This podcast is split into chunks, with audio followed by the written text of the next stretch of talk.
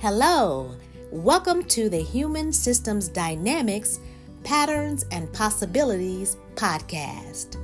I'm your host, Ms. Handy, and I have the distinct honor and pleasure of sharing human systems dynamics theory and how we can apply it in our personal and professional lives. I'm also going to highlight some of the wicked patterns that often show up in the world, in our workplaces, our homes, relationships, neighborhoods, and communities.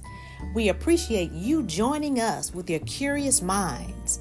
And in this episode, we're going to talk about a subject that we hope you will find as interesting as we do.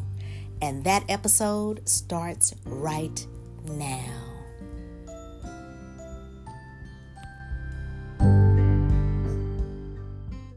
One of my favorite things to see, understand, and influence is the pattern of engagement.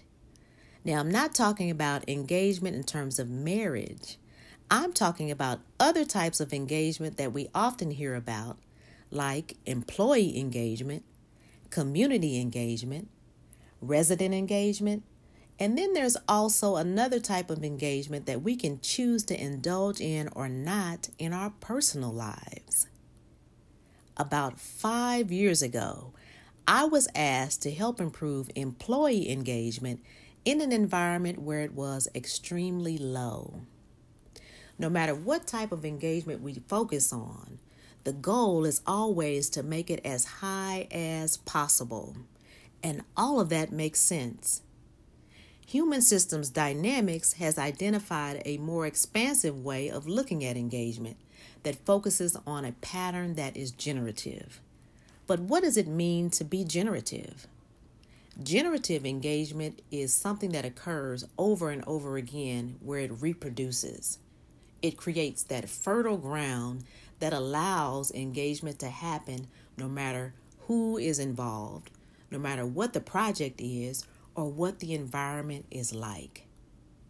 In order for that generative engagement to occur, three things have to be in place, and that is identity, voice, and power.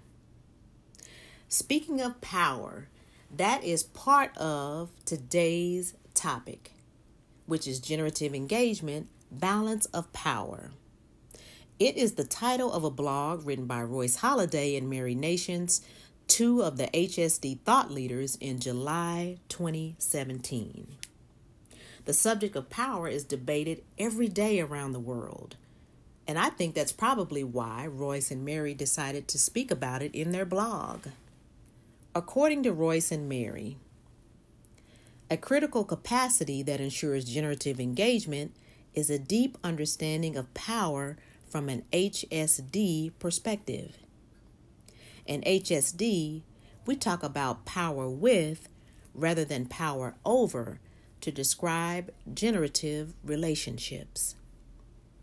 Power is balanced, meaning that the ability to influence is balanced against willingness to be influenced.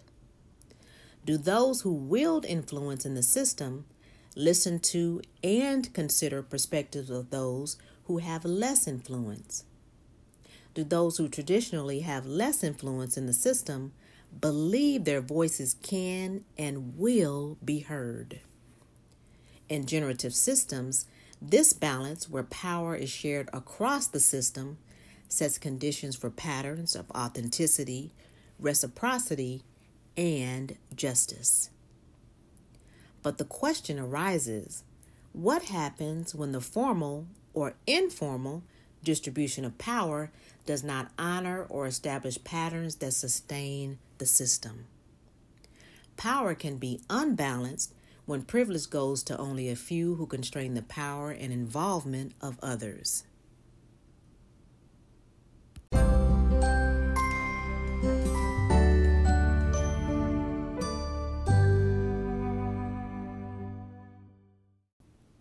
Define privilege in a generative system. To understand that concept in a complex system, let's explore privilege in a way that goes beyond tradition.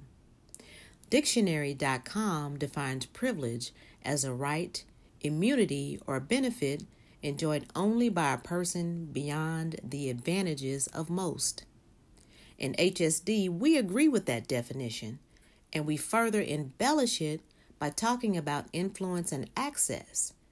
The more privilege people have, the more influence or say they have in decisions and situations that affect them and others. Individuals and groups with more privilege have greater access to the opportunities and benefits offered in the community. When we consider the dynamics of human systems, we think of privilege at the local level as being highly context specific. In a matriarchal family, the mother might be privileged in her ability to make more decisions or to direct other family members' access to the resources in the system. Teachers, by nature of their training and accountabilities, have a level of privilege in the classroom not available to students. Clothing designers have privilege in setting the cultural expectations about dress and fashion from one year to the next. Ministers are privileged often as leaders in their respective worship communities. In these instances and others, Privilege does not have to carry a connotation of naughty or nice. In each of those roles, there are situations where it makes sense for these individuals or roles to carry more influence simply by nature of their accountabilities, responsibilities, and experiences. What matters, what creates the naughty or nice impact, is less about the degree of privilege and more about the use of that privilege to shape the patterns in three areas of community life. First, those who have privilege provide access and influence to those with less privilege. In generative communities, everyone has access to shape or influence patterns of behavior and interaction across the whole. Rules and expectations are publicly known and discussed. Individuals and groups across the system have a venue to express their support or lack of support for those rules, to debate the differences, and to engage in democratic process to change them. Secondly, constraints that define acceptable patterns of behavior and interaction are designed to ensure the coherence and resilience of the greater whole and not merely to further privilege a dominant culture. In generative communities, rules and expectations are about ensuring the safety and productivity of the whole community. They are established to support the rule of law that holds everyone accountable for the health and well being of the greater community. Rules or expectations that arbitrarily set one group apart or that protect one group over another are not generative. Lastly, the constraints that define acceptable patterns of behavior and interaction are equally applied to all members of the community. In generative communities, rules and expectations are set for everyone. Regardless of differences, no individual or group is above the law.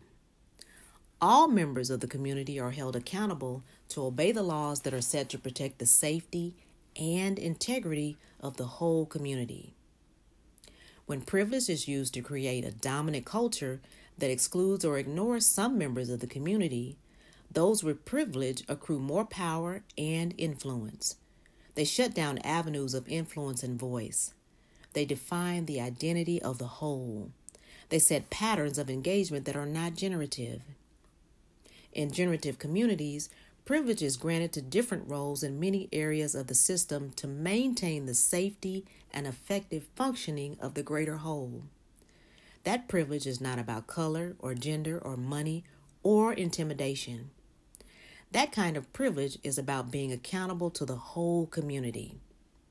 In generative communities, people with any level of privilege continue to engage with others, listening, sharing, and balancing power. The identity of the whole is a shared agreement. All members have access to influence others, and they allow others to influence them. The decisions they make and the actions they take focus on what is good for the whole system.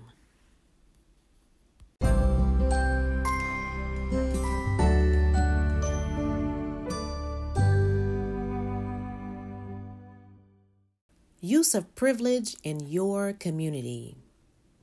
In HSD, we consider a hierarchy of impact that helps us both understand levels of constraint resulting from ways privilege is used in a system and to identify actions that can shift its negative impacts toward generative collaboration. Collaboration is when privilege is derived across the system through responsibility, accountability, and experience to ensure a fair contribution of assets for all, as well as equal access and participation in decision making and action in the larger community. Depression is privilege of the dominant culture used to weaken or dull the assets, access, or participation of select members of the community. Repression is privilege of the dominant culture used to keep others under control by informally constraining their assets, access, or participation in the larger community. Suppression is privilege of the dominant culture used to put an end to others' assets, access, or participation in the larger community through legislation of particular laws or rules. Oppression is privilege of the dominant culture which uses cruel or unjust legislation and punishment to control others' assets, access, or participation in the larger community. The following example comes from my own experience as a first year teacher in 1977. I worked in a school where about 80% of the students were migrant families from Mexico who moved across the U.S. to pursue work. By district practice and social tradition, the school staff ignored and devalued the culture of those children by ignoring it in our privilege as the educators within the dominant culture, we did not recognize the possibility or viability of different cultural values, celebrations, or language. We depressed their culture by acting as though it was not worth talking about. Beyond the general depression of their culture, school policy and practice went to the next level to deal with language differences. While we ignored their culture, we didn't ignore the language of these children. We repressed their language by actively discouraging them from speaking Spanish at school and by telling them in many ways that English was the preferred, better language. No records or school forms were provided in Spanish. No books in the library were written in Spanish. There were no literary or positive role models about people who spoke Spanish. When telling them they couldn't speak their home language did not stop their use of Spanish at school, we suppressed their language by creating rules about where and when they could speak Spanish. They could speak Spanish anywhere, anytime, except when they were at school. We had rules, and as a teacher in that school, I was expected to enforce them. Finally, when kids broke our rules about speaking Spanish at school, they were to be punished in some way, with detention, being sent to the office, having a note sent home written in English, or by various forms of isolation. We created an oppressive culture for children simply because of the language they learned at birth and spoke in their homes. In 1977, that was the norm in our larger community. The dominant white, English speaking culture set rules that prevented generative engagements for these children in the classrooms where they came to learn.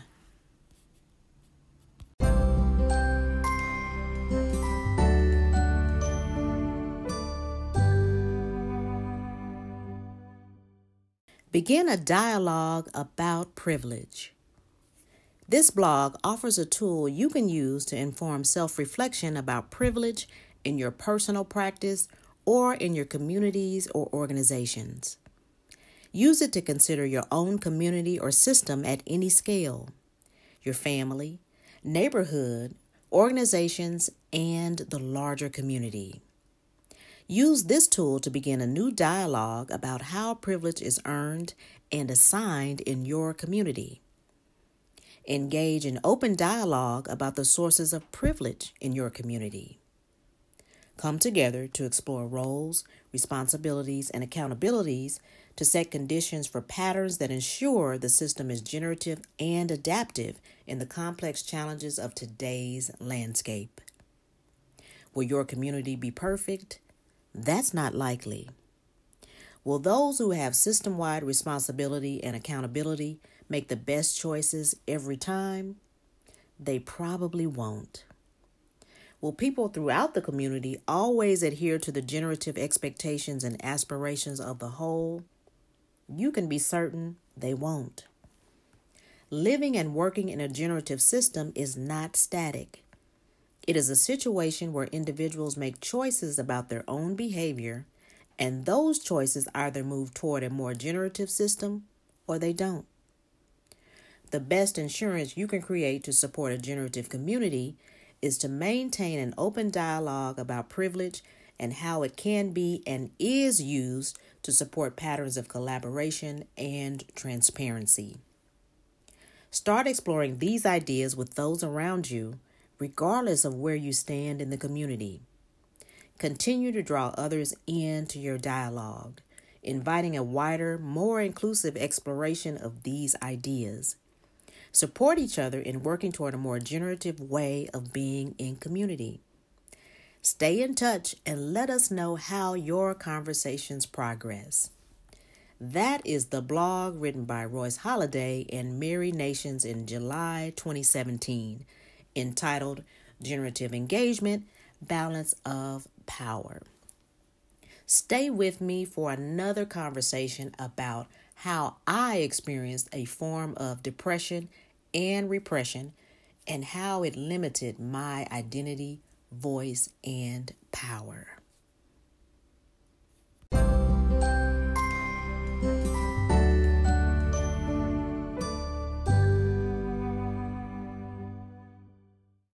This conversation around generative engagement is taking me down memory lane with an immense amount of gratitude.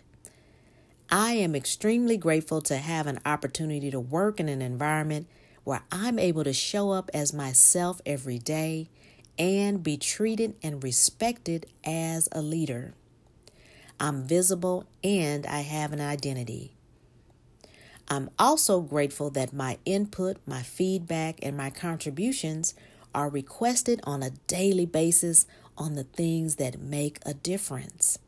I have a voice. I'm also grateful that I'm able to shift and transform things that help to move the needle forward every single day. I have power. I'm able to be seen, heard, and felt. And that's an amazing feeling. But it's a major contrast to where I was 11 years ago. I took a new role that I was really excited about. I planned so many big things and wanted to dive in with deep engagement. Unfortunately, the conditions for that were not available for me. I had no identity, no voice, and no power and no one cared.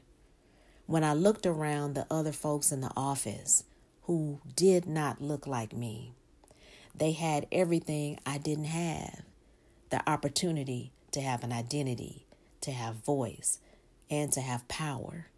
And they thrived. In fact, it was expected for them, but not for me.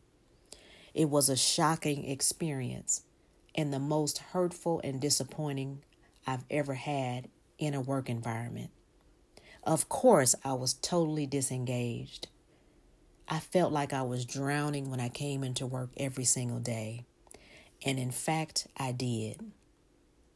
I made a promise to myself when I left that place over three years later that every time I had an opportunity to shape conditions, I was going to do just that. And I have. I really had two choices in that role. I could either remain a disengaged and bitter individual or I could do something about it. And I chose the latter.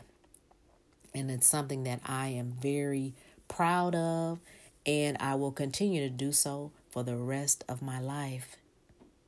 Identity, voice, and power matter, they make a difference. In my situation, being a person of color who had not had identity, voice, and power, not just in that situation, but in others. If it were not for HSD, you wouldn't be hearing my voice now. It's because of the theory, the things that they teach that attracted me to it. And being in this community where I am welcomed, where I am seen, heard, and felt, where I can participate just like everyone else, has helped to heal some of the painful things that I experienced in that office where I had no identity, voice, and power. HSD is a powerful theory and it has powerful tools, methods, and techniques that can be used to help you heal the things that have been problematic and painful in your life. I ask you to look around at the things in your world your identity, voice, and power? Is it available to you? And not just you, because it's not just about us. What about the other people in your world? Does everyone have that same opportunity? Does identity, voice, and power come standard? And if it doesn't, why doesn't it? What can you do to begin to shift those things? no matter what situation you're in, if your goal is to have generative engagement, all of those things must be in place for every single person involved.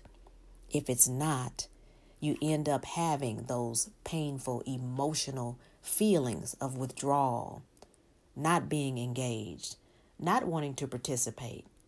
And those things can linger on well beyond that one experience. Try HSD. The what, so what, and now what experience is transformative. It changed my world, and I know that it can change yours too.